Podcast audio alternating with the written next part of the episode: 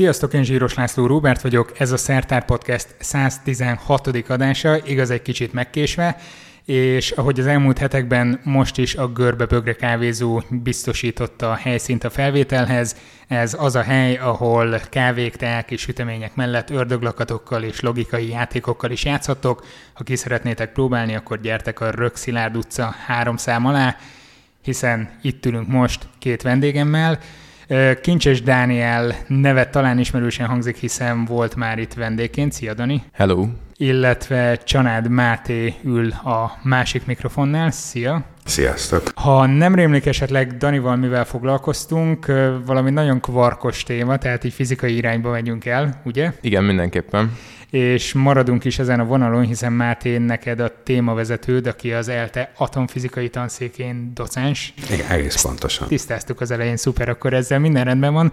És azért vagytok itt, mert hogy egy nagyon kusza sajtóközlemény, átvétel jelent meg rengeteg újságban, ami a magyar kutatóknak a, a tehetségét dicsőíti nagyon helyesen, csak, csak túl sok volt benne a kérdés.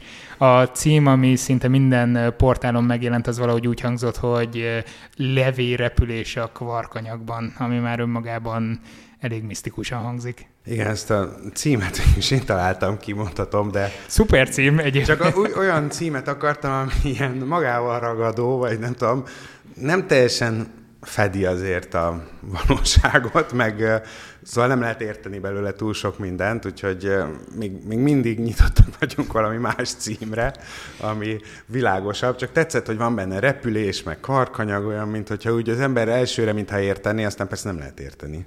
Igen, hát ha quark, meg kvantum, meg ilyen szavak, kifejezések szerepelnek egy szövegben, akkor ez biztos, hogy nagyon high-technek tűnik, és vonza a kattintásokat, de egy kicsit kifejtitek, hogy miről van szó. Lehet, hogy ott is kezdhetnénk, hogy Levi vagy Lévi, a francia nevekkel mindig bajban vagyok. Aztán mi is bajban vagyunk, én Lévinek szoktam mondani. Igen, általában Lévinek szoktuk mondani. Igen, mert hogy a témavezetőd, úgyhogy nem mersz ellent mondani, rendben Igen, van. igen, igen. Akkor a Lévi repülés a kvarkanyagban. A repüléssel vagy a kvarkanyaggal kezdjük? A Lévivel is kezdhetjük. Jó, kezdjük a Lévivel. Hát Lévi egy matematikus volt, francia, és róla lett elnevezve egy úgynevezett ilyen stabil eloszlás, ami egy ilyen statisztikai, matematikai jellegű dolog, csak hogy így belőjük a, a témát, és ez hozzá kapcsolódik ahhoz a témához, amivel mi foglalkozunk, ami pedig a kvarkanyag, és a repülés az pedig még egy plusz dolog, ami, ami bejön ebbe a képbe. Nem is tudom, hol kezdjem. Mondjuk a kvarkanyagról elég röviden, három percben tudom, hogy tudsz előadásokat tartani. Igen, igen, igen. Hát végül is ott a legegyszerűbb kezdeni tulajdonképpen mindennek a legelején, tehát az ősrobbanásnál. Ezt csak azért mondom, mert Dani volt 2018-ban, ja, az az idén van, tehát hogy az idei év szindikátora, és pont erről a témáról beszélt. Hogyha az ősrobbanásnál kezdjük az egész történetet, akkor az a mai leginkább elfogadott elmélet, hogy az ősrobbanás után nagyon rövid idővel még a, a részecskék azok nem olyan állapotban voltak, ahogy ma látjuk őket, tehát nem léteztek protonok, illetve neutronok, amik ugye az atommagokat alkotják.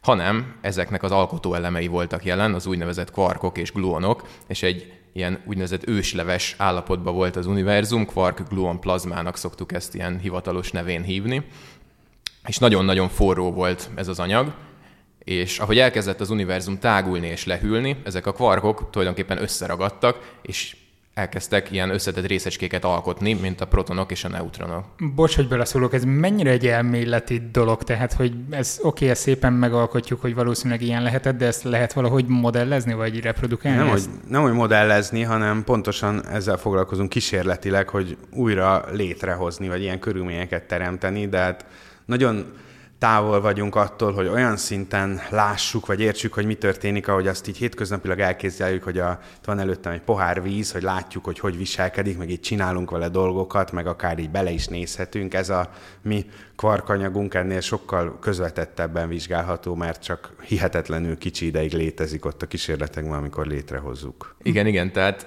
ami történetet elkezdtem az ősrobbanásról, annak a folytatása az pontosan ez, hogy ezt a földi körülmények között megpróbáljuk reprodukálni, és ilyen mini ősrobbanásokat eh, gyártunk tulajdonképpen a részecske ütköztetőkbe, ahol atommagokat ütköztetünk össze, és az ilyen ütközésekbe újra létrejön ez a kvarkanyag, és hasonló folyamaton megy át, mint az univerzum az elején, tehát újra összeáll összetett részecskékké, és rengeteg mindenféle részecske keletkezik, ami szétrepül a tér minden irányába, és ezért az ilyen ütközési pontokat nagyon bonyolult detektorrendszerekkel vesszük körbe, hogy ezeket a részecskéket elkaphassuk.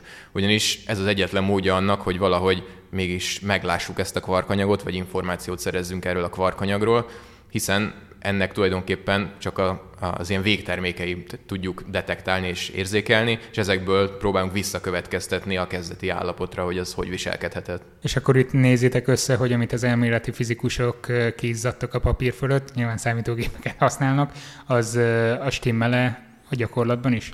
Igen, bár talán ezen a területen az elmélet néha követi a kísérletet, tehát előrejelezni nagyon kevés dolgot lehet, és főleg kiderült, hogy a mikroszkópikus, tehát a, az alkotóelemeket egyesével nyomon követő elméletek nem nagyon tudnak jó jóslatokat tenni, vagy csak nagyon nehezen, és így inkább sokszor utólagos leírás van. Tehát amikor bekapcsolták az első ilyen ütköztetőt, akkor rengeteg meglepő felfedezés következett, amit csak utólag lehetett igazán jól megmagyarázni. Szerintem most áttérhetünk a lévi repülésre, vagy a repülésre, vagy a lévire, tehát a kvarkanyagunk megvan, azt létrehoztátok, bizonyos magyarázatokat lehet hozzáadni, mi mozog és mi az, amit látunk benne, vagy mi repül. De mielőtt még arra lehetünk, még hadd mondjak el egy hasonlatot, mert annyira szeretem ezt mindig elmondani. Nem. Oké, okay, okay, az majd a következő adásban. Szóval, hogy, hogy ez olyan, mert tényleg biztos vannak a hallgatók között olyanok, akik már hallottak erről, de akik nem, azoknak szerintem ez segít megérteni, miről van szó, hogy, hogy olyan ez, mint hogyha a világunk sok nagyon-nagyon hideg lenne, olyan hideg, hogy a, hogy a jégnek a folyékony vagy gáznemű formáját el se tudnánk képzelni. És az lenne a mindennapi valóság, hogy jéggel találkozunk, és akkor az elméleti kutatók azt találnak ki, hogy látjuk ezt a jeget itt magunk előtt, de valószínűleg tudnak a vízmolekulák máshogy is rendeződni. Nem lehet, hogy ez csak így van. És akkor mit tudunk csinálni? Ütköztessünk össze két jégkockát, dobjunk össze nagyon nagy sebességgel, és akkor ez majd ott szétrepül, és hát, ha az ütközés alatt egy pillanatra megolvad. Persze, hogy majd szétrepül, akkor megint megfagy, mert a világunk 0,001 kelvines, vagy nagyon hideg, de előfordulhat, hogy ezeknek a ilyen jégszilánkoknak a szétrepülési mintázatából mégis ki tudjuk találni, hogy most megolvadt-e, vagy sem. És azért olvatta meg, mert, nem, mert meg tud olvadni, vagy azért nem olvadt meg, mert nem tud, vagy mert még nem elég nagy energiát használtunk, és akkor részleteiben tudjuk vizsgálni a vizet úgy is, hogy valójában nem tudunk egy pohárba vizet tölteni. Szerintem uh, science fiction vénával rendelkezők most uh, már elkezdik írni az új könyvet, ahol uh, őslevesből áll a világ, és, és valami teljesen más dimenzióban vagyunk. Igen, tehát akkor, a lévig. Köszönöm szépen. Egyébként ez nagyon-nagyon szép hasonlat volt. Uh, örülök, hogy elmondtad. tehát itt van ez az ősanyagunk, ami mozog valahogy, vagy uh, mozognak benne a részecskék valahogy, ezt hogyan tudjátok detektálni, vagy hogyan tudjátok megbecsülni azt, hogy milyen mozgást követnek benne a... Tulajdonképpen ez a, ennek a ilyen belső mozgása, amit folyásnak szoktunk hívni, mert hogy egy folyadékról van szó. Ez De ez a... úgy, úgy folyadék, mint mondjuk, ahogy a víz folyadék? Sőt, még sokkal úgyabbul folyadék. Tehát ez a, mindig azt szoktuk mondani, hogy ez a valaha létezett legtökéletesebb folyadék, ami azt jelenti, hogy a legkisebb az ilyen belső surlódás, ami a, be, ami a folyását gátolná. Hogy a méznek nagy a belső surlódása, vagy szakszó a viszkozitása, a víznek kicsi, vannak szuperfolyékony anyagok, vagy létre lehet hozni a héliumból, és akkor ennek valamilyen értelemben még annál is kisebb a belső surlódás, még annál is tökéletesebb. És akkor és akkor ahogy ez így folyik, valahogy a tágulása közben, ez az egyik legfontosabb megfigyelt mennyiség, vagy megfigyelt jelenség volt a, a most már hát legalább egy évtizede, és tulajdonképpen az, hogy ennek ezt a folyási mintázatát észlelték, az volt a bizonyíték, az egyik legfontosabb bizonyíték a folyadék lét mellett, és ezt hogyan észlelték, az érdekes, és igazából talán el lehet magyarázni így szóban is, képekkel, vagy rajzolva egyel jobban érthető, de talán így is lehet, hogy... Mindenki hogy... vegyen elő most egy ceruzát, és amit Máté mond, az kezdje el skiccelni. Mondom a koordinátákat. De valahogy arról van szó, hogy, a, hogy amikor a két atommag ütközik, hogyha nem tökéletesen találják el egymást, akkor, akkor egy valami ilyen mandulaszerű alakot öltenek, és ezt kell elképzelni, és ahogy ez felrobban a nagyon nagy energia és nyomás következtében, úgy a kirepülő részecskék mintázata követi ezt a kezdeti mandula alakot. És ez csak folyadékviselkedés esetén van így. Hogyha nem így viselkedne, ha nem lenne ez a belső folyása, akkor függetlenül a kezdeti alaktól a részecskék eloszlása az, az szimmetrikus lenne így a kör mentén. De ezt meg tudjátok csinálni igazi folyadék, már tudom, hogy ez még igazibb, mint az igazi folyadék, de ezt például vízzel meg tudjátok csinálni, és annak a viselkedéséből következtettek arra, hogy akkor annak is így kellene viselkednie? Vízzel nem, mert a, tehát a víztől, amire azt mondjuk, hogy ideális folyadék, attól viszont egyébként jelentősen különbözik. Az ideális folyadék az, amit nem lehet összenyomni. Egy vizet a kezembe veszek, nem tudom összenyomni, akkor kifolyik a kezeim közül, meg nem tud így kitágulni se a víz. Ez viszont nagyon is. Tehát én értelemben nagyon máshogy viselkedik, de egyébként ilyen úgynevezett ultrahideg atomokkal csináltak ilyen kísérleteket, ahol ugyanezt a jelenséget lényegében megfigyelték. Kicsit makroszkópikusabb, bár még mindig mikroszkópikus. Na, itt van ez a víznél is vizebb víz, vagy a levesnél is levesebb leves, az ősleves. Mi az, ami mozog benne, és milyen mintázatot követ, illetve azt hogyan tudjátok megfigyelni? Szerintem ahhoz, hogy erre a kérdésre választ adjunk, ahhoz megint egy kicsit távolabbról elkezdhetnénk egy másik történetet. Igen. Tehát most egy kicsit szerintem az asztrofizikára áttérhetnénk ezen a ponton, ugyanis ott vannak az előzményei annak a tudományterületnek, amivel mi foglalkozunk.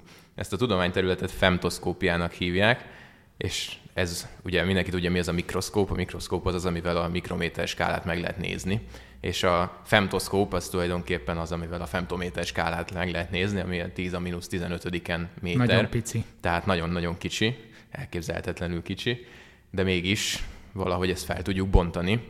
És hát ennek a területnek a, a háttere, ez ugye a 60-as évekre tehető, amikor uh, egy csillagász, egy rádiócsillagász, illetve egy matematikus, uh, Henbury Brown és Twiss uh, kidolgoztak egy módszert, amivel meg tudták mérni egy távoli csillagnak a méretét, méghozzá úgy, hogy a csillagból érkező fény eh, detektálták két különböző teleszkóppal, és a teleszkópoknak az egymáshoz vett távolságának a függvényében ilyen úgynevezett ilyen intenzitás korrelációkat mértek a csillagból jövő fény segítségével.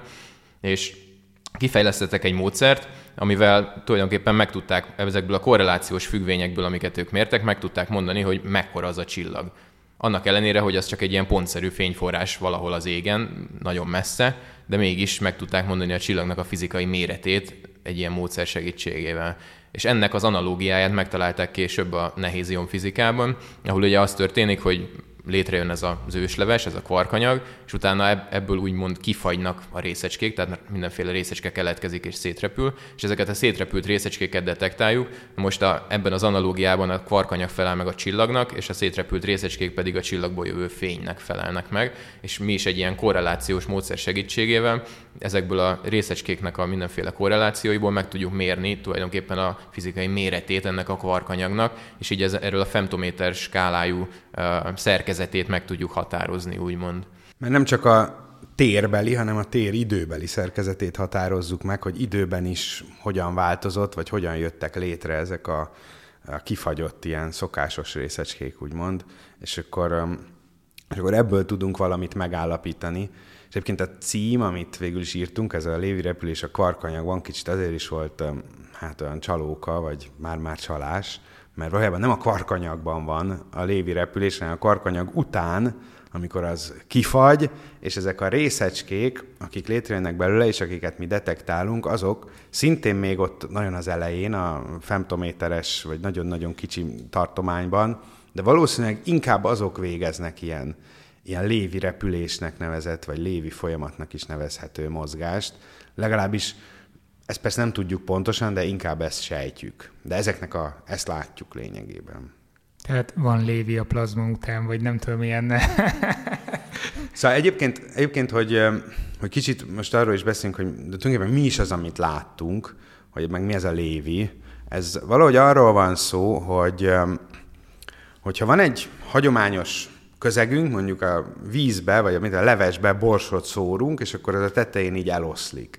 Azt hívják mondjuk diffúziónak, és annak a leírása az nagyon világos régóta, lényegében az atomok felfedezése is, vagy az atomok létének elfogadása is ehhez köthető a 20. század hajnalán. Einstein ezt értette meg, és ezért fogadták el aztán, hogy tényleg léteznek atomok.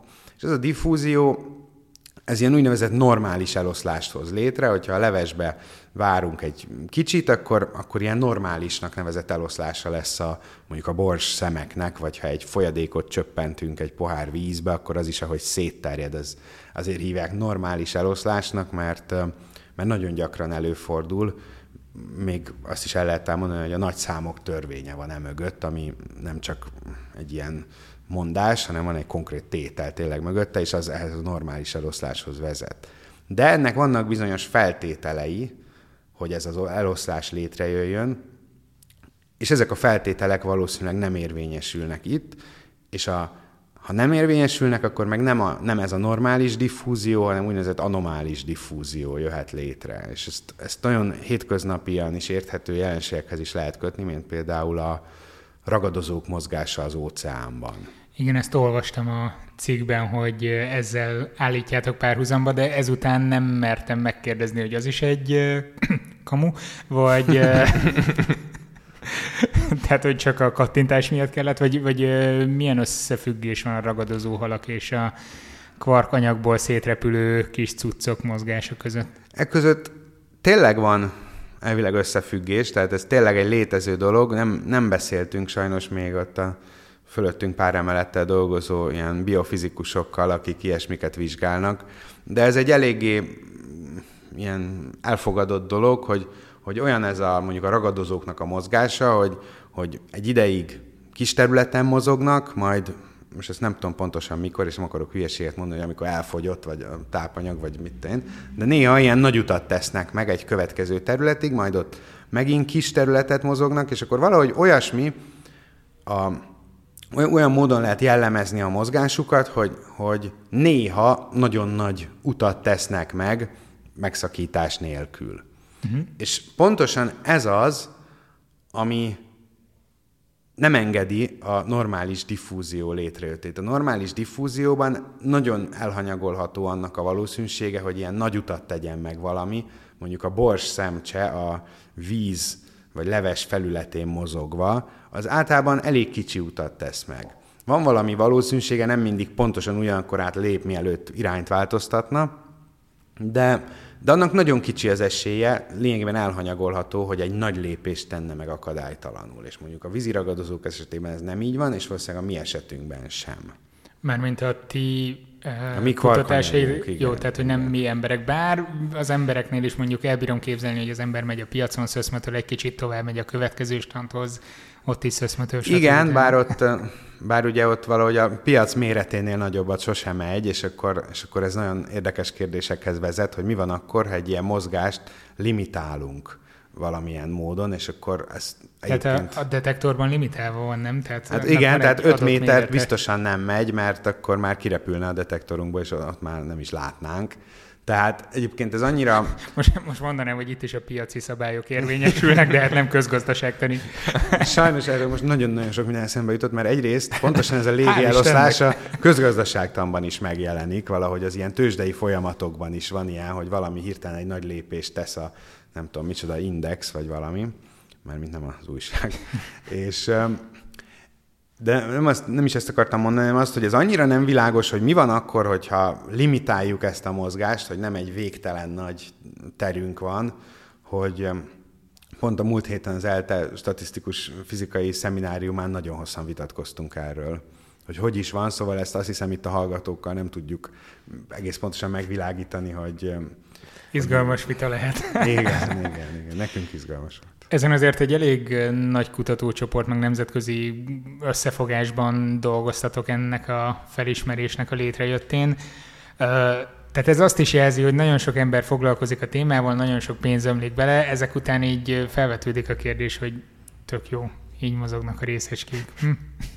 De mondjuk ebbe a konkrét kutatásba, hogy hogy mozognak a részecskék, ebbe azért olyan nagyon sok pénz nem ömlött, de a, de mondjuk magának a gyorsítónak a felépítésébe, üzemeltetésébe, és főleg és a kísérletnek a üzemeltetésébe, abban, arra nagyon, ahhoz nagyon sok pénzre van szükség, amit... De ezt, ezt ti konkrétan terveztétek, hogy ezt vizsgálni akarjátok, vagy ez sok adatból véletlenül jöttetek rá, hogy hopsz, ilyen szemmel még nem nézte senki, és akkor...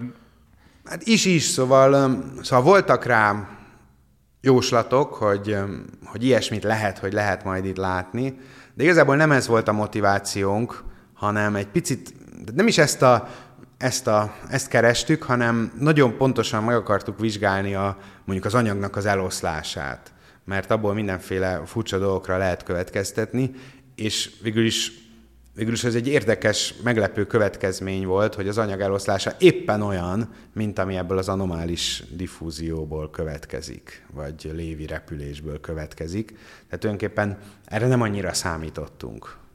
És most uh, át kell írni hozzá mondjuk a fizika könyveket? Ez még ilyen népszerű kérdés szokott lenni, tehát Dani, most te államvizsga előtt, hogy ez már megvolt? Nem, hát én most a doktorimat csinálom már, tehát a az államviz... egy államviz... sőt, két államvizsgán már túl vagyok tulajdonképpen, egy BSC-s, meg egy MSC-sen. És... Nem szóltam, ezt illet volna tudnom, de, de majd lesz még szigorlat, meg ilyesmi. Voltál, szóval. így emlékeztem. Jó, de akkor most mondjuk a doktori szigorlatodra már tök más dologból kell készülnöd majd, mint eddig. Hát nyilván mindig, amikor egy szinttel feljebbi lépcsőn van az ember, akkor mindig egy másfajta dologból kell vizsgázni. Tehát a BSC még egy nagyon általános, átfogó fizikai tudást kellett, az MSC már volt specializáció, tehát ott már ilyen nehéz fizika és atommagfizika témakörben volt a záróvizsgám, és a szigor, doktori szigorlatom meg már valószínűleg egy még, még inkább uh, ilyen specializálódott uh, vizsga lesz. Mondjuk a kérdés inkább arra vonatkozott, hogy ez a felfedezésetek mennyire rengeti meg alapjaiban azt, ahogy ma mondjuk a fizikusok hozzáállnak, vagy hát tegnap még hozzáálltak. A... Főleg az ilyen szűkebb szakterület esetén nagyon fontos jelenség ez, ugyanis amiről a korábban beszéltem, ez a, a ilyen korrelációs függvények, meg femtoszkópia témakör, ugye ez az, amivel mi igazából foglalkozunk, tehát azt csináljuk tulajdonképpen, hogy ezekből a részecskékből úgynevezett ilyen korrelációs függvényeket mérünk, tehát a részecskéknek mondjuk a különböző tulajdonságait, például impulzusát megméri a detektor, és akkor a részecskék impulzusa között keresünk ilyen korrelációkat, és ilyen korrelációs függvényeket mérünk, és ezeknek az alakját próbáljuk meg minél jobban leírni, mert ebből tudunk visszakövetkeztetni arra, hogy milyen volt az alakja mondjuk a, ennek a forrásnak, tehát ennek a kvarkanyagnak, ami, amiből kifagytak a részecskék. És akkor itt jött be a képbe ez a lévi repülés, vagy lévi eloszlás, hogyha feltételezzük, hogy így viselkedtek a részecskék, akkor ebből ki tudjuk számolni, hogy hogy kell kinézzen ez a korrelációs függvényünk, és tényleg azt látjuk, hogy tényleg úgy néz ki. De hát ez nyilván most nem, azért nem rengeti meg alapjaiban a fizikát, tehát Aj. az első kérdésre válaszoljunk. Viszont a, mondjuk a szakterületen igen, ott, igen. ott jobban számít. De azt hiszem, hogy hogy amikor, nem tudom, aki nem tudományjal foglalkozik, vagy, vagy így nem is nagyon ismeri feltétlenül, az úgy képzeli, hogy itt dolgoznak a tudósok, és egyszer csak kitalálnak valami, valami megdöbbentőt, és akkor ilyen megdöbbentő kitalálásokból áll a, valahogy a kutatás, de ezért nem erről van szó, tehát ez már Newton és mondta, hogy eh, ha messzebbre is láthattam, csak azért volt, mert óriások vállán álltam, amivel persze azt hiszem, hogy csak Leibniz alacsony termetét gúnyolta ki valójában. De ettől még... Megállítólag nem is tőle származott ez a mondás. Ne, nem, eredetileg nem, hogy ő ezt csak úgy megismételte, nem is tudom milyen önéletrajzában, vagy valami beszédében, nem tudom már. Szóval tényleg erről van szó, hogy, hogy kislépésekből áll a tudomány, és egyébként ez a kis lépés, amit most megtettünk, azért érdekes, mert egy kicsit ilyen, ilyen interdisziplináris, vagyis különböző területeket köt össze, és, és ilyenkor fordulhat elő, hogy, hogyha különböző területeken hasonló dolgokat látnak, hogy egy másik területen már ismert dolgot át lehet venni, és akkor egy kicsit nagyobbat haladni. Voltak megkeresések máshonnan, tehát olyan területekről, amire nem is számítottatok volna, hogy mondjuk a publikáció megjelenése után kapcsolatba lépett veletek valaki, hogy hoppá, én épp ragadozó halaknak a biológiájával foglalkozom, és hogy na hát erre nem is gondoltam, vagy... Hát még egyelőre nem teljesen, illetve majdnem, mert tulajdonképpen az ELTE statisztikus fizikai szemináriumán ezért is adtunk elő, mert hogy ez számukra ez egy ilyen statisztikus fizikai jelenség, és ott ezért számunkra érdekes, és ők is kezdeményezték, meg mi is a diszkusziót. Tehát ez egy lassú folyamat, még, még azt hiszem, hogy nincs is az, hogy nagyon kevés az, aki a egész más területek cikkeit is olvassa.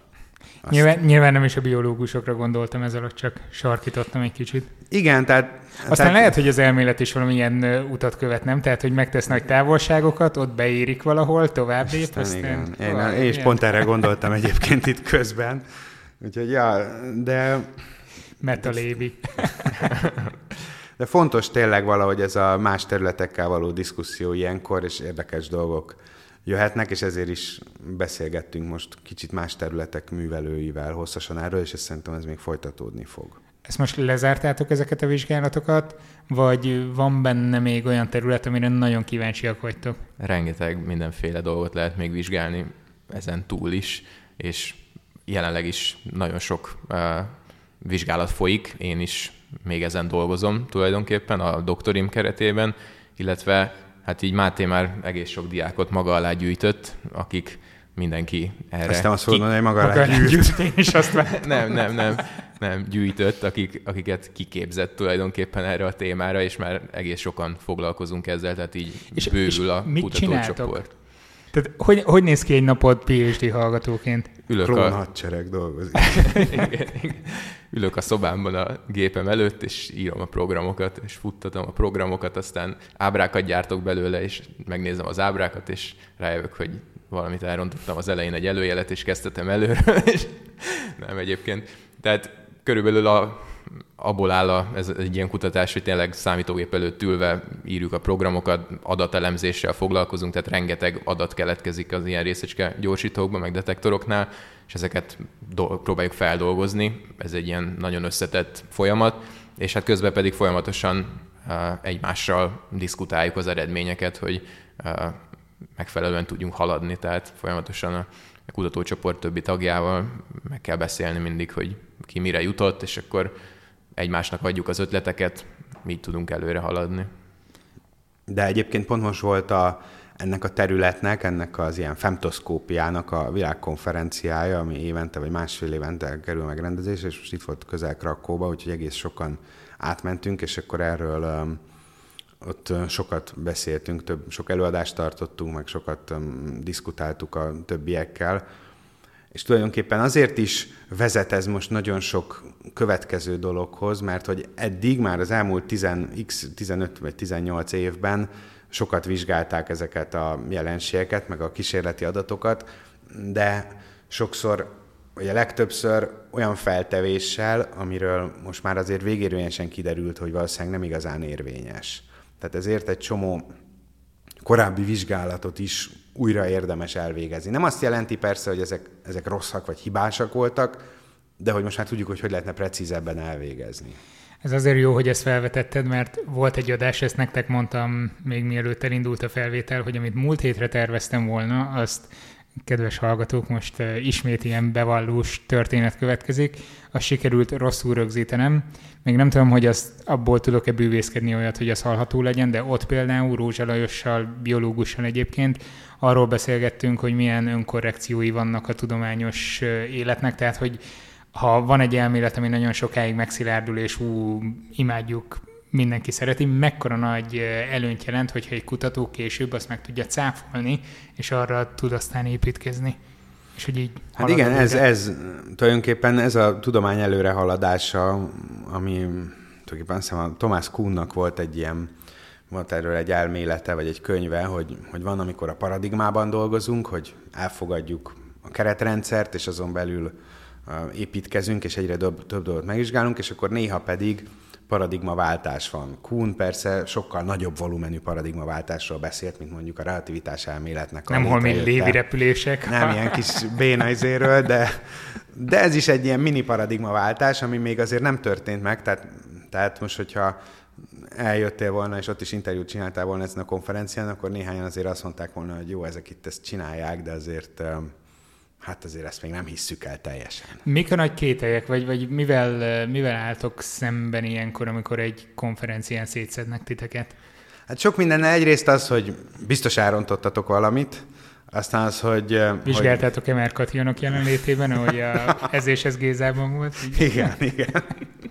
Tehát aztán, aztán az, hogy jó, hát ez valami nagyon kicsi korrekció, most erről tech fölösleges beszélni, éppen jó a szöges ellentétét föltenni, meg, meg hát az, hogy jó, de valóban nem is kationok jelenlétében, de hogy ez biztos csak azért van, mert mert valójában ezt azért precízebben is lehet mérni, meg máshogy is, és akkor, akkor azért ez nem látszana, vagy nem lenne olyan fontos, vagy...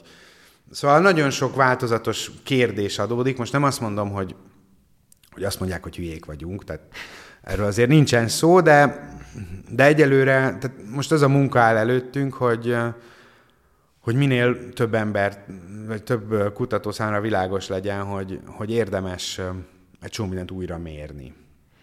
De ez, ez például jó volt látni, hogy ezen a konferencián már több uh, egyéb kutatónak az előadásán is előkerült a Lévi szó, tehát most már tényleg Akkor nem, ez nem... most ilyen buzzword a, a fizikusok körében, vagy statisztikus hát a, a fizikusok? A femtoszkopikusok körében.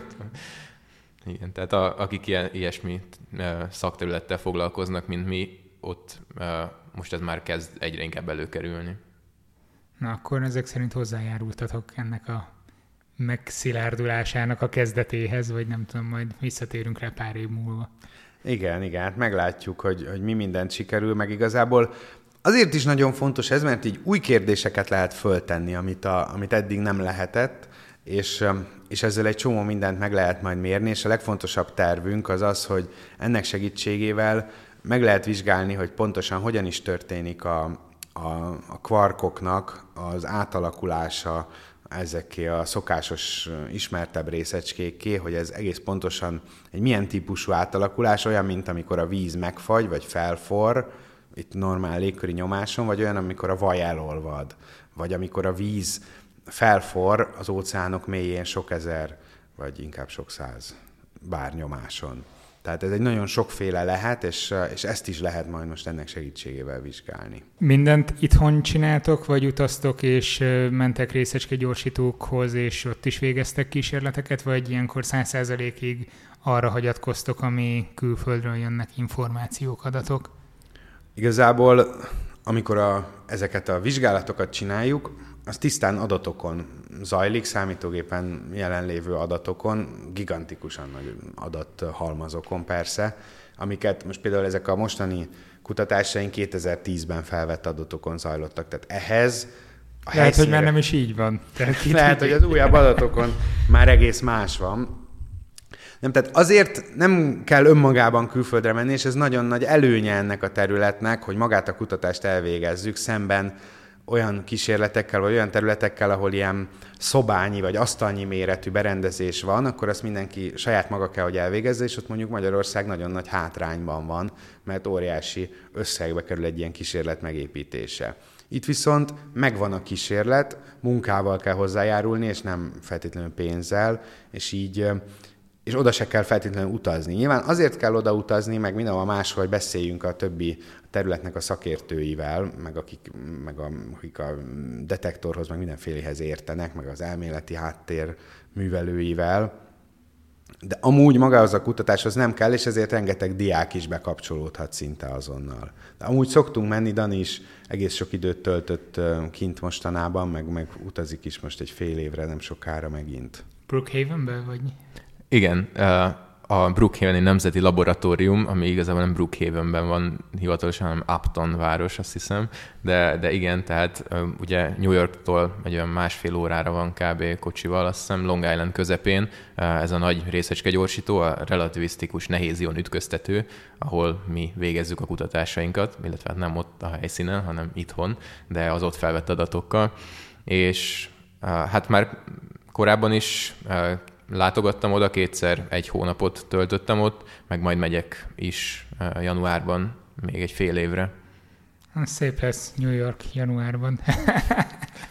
Jó, hát de, de ott leszek fél Egy évig. Egy kis hólapátolásra számít, még ez a, a bőrönbe egy összecsukható lapátot viszel majd magad. Ja, igen, igen. Igen, ez beleférhet. Hát köszönöm szépen, hogy itt voltatok, majd visszatérünk lehet akár fél év múlva is, hogy milyen tapasztalatokkal jöttél vissza, illetve amikor majd kiderül, hogy a ragadozó biológusok dörömbölnek az ajtótokon, hogy még több kutatási eredményt biztosítsatok, amivel az ő modelljeiket is lehet majd finomítani. Köszönöm szépen, hogy itt voltatok. Köszönjük a meghívást. És köszönjük, és egyébként köszönjük szépen a mindenféle támogatóinknak is, akik ezeket lehetővé teszik, a Fulbright ösztöndítól kezdve az MTA-nál nagyon sok mindenkinek. Én is nagyon köszönöm a támogatást. Nektek, akik Patreonon előfizettek egy havi jelképes összeggel a patreon.com per szertár oldalon az adásokra, hogy ezt tudjuk csinálni folyamatosan, illetve a Görbebögre kávézónak is, hogy biztosították a helyszínt. Jövő héten találkozunk. Sziasztok! Sziasztok! Hello! Ez a műsor a Béton közösség tagja.